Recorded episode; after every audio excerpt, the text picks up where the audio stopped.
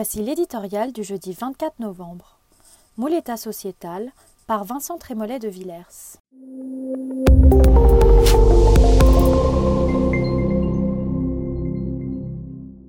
Faut-il foncer tête baissée dans la mouletta sociétale Ce jeudi, Émeric Caron, député de Paris LFI, défenseur des moustiques et promoteur du permis de voter, mobilise la représentation nationale pour savoir s'il faut interdire la tauromachie sur tout le territoire français.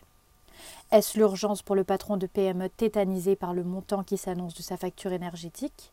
Pour la mère seule qui voudrait payer de bonnes études à ses enfants?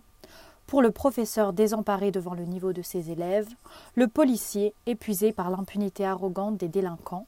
L'infirmière découragée par l'appauvrissement de l'hôpital, pour le banlieusard exilé dans son propre pays, le paysan harassé par les travaux et les jours, le décalage entre les inquiétudes concrètes qui traversent la société française et les obsessions du gauchisme urbain a quelque chose de fascinant. L'hostilité à la corrida n'a pas attendu Émeric Caron pour s'exprimer avec talent et vigueur. Il suffit de lire Michel Onfray dans nos pages. Mais ici, on comprend aisément que la défense du taureau dans l'arène n'est qu'un moyen pour l'antispéciste d'enclencher un combat dont le but ultime est d'effacer la frontière entre l'homme et l'animal. C'est aussi un prétexte supplémentaire pour araser nos costumes, tout ce qui nous précède et que notre époque ivre d'elle-même voudrait faire disparaître. On peut considérer la corrida comme archaïque, ou au contraire y voir un sommet de civilisation, mais rien n'impose aujourd'hui de l'interdire.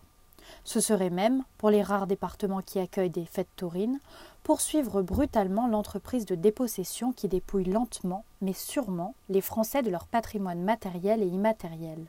Quand les villes moyennes s'éteignent, quand les campagnes se vident, quand la métropolisation uniformise l'espace public à coups d'enseignes internationales, est-ce le moment d'enrichir le code pénal d'un délit de tradition régionale, d'un crime de folklore ancestral? La névrose sociétale est un symptôme criant de la déconnexion politique. On demande, en urgence, le retour au réel.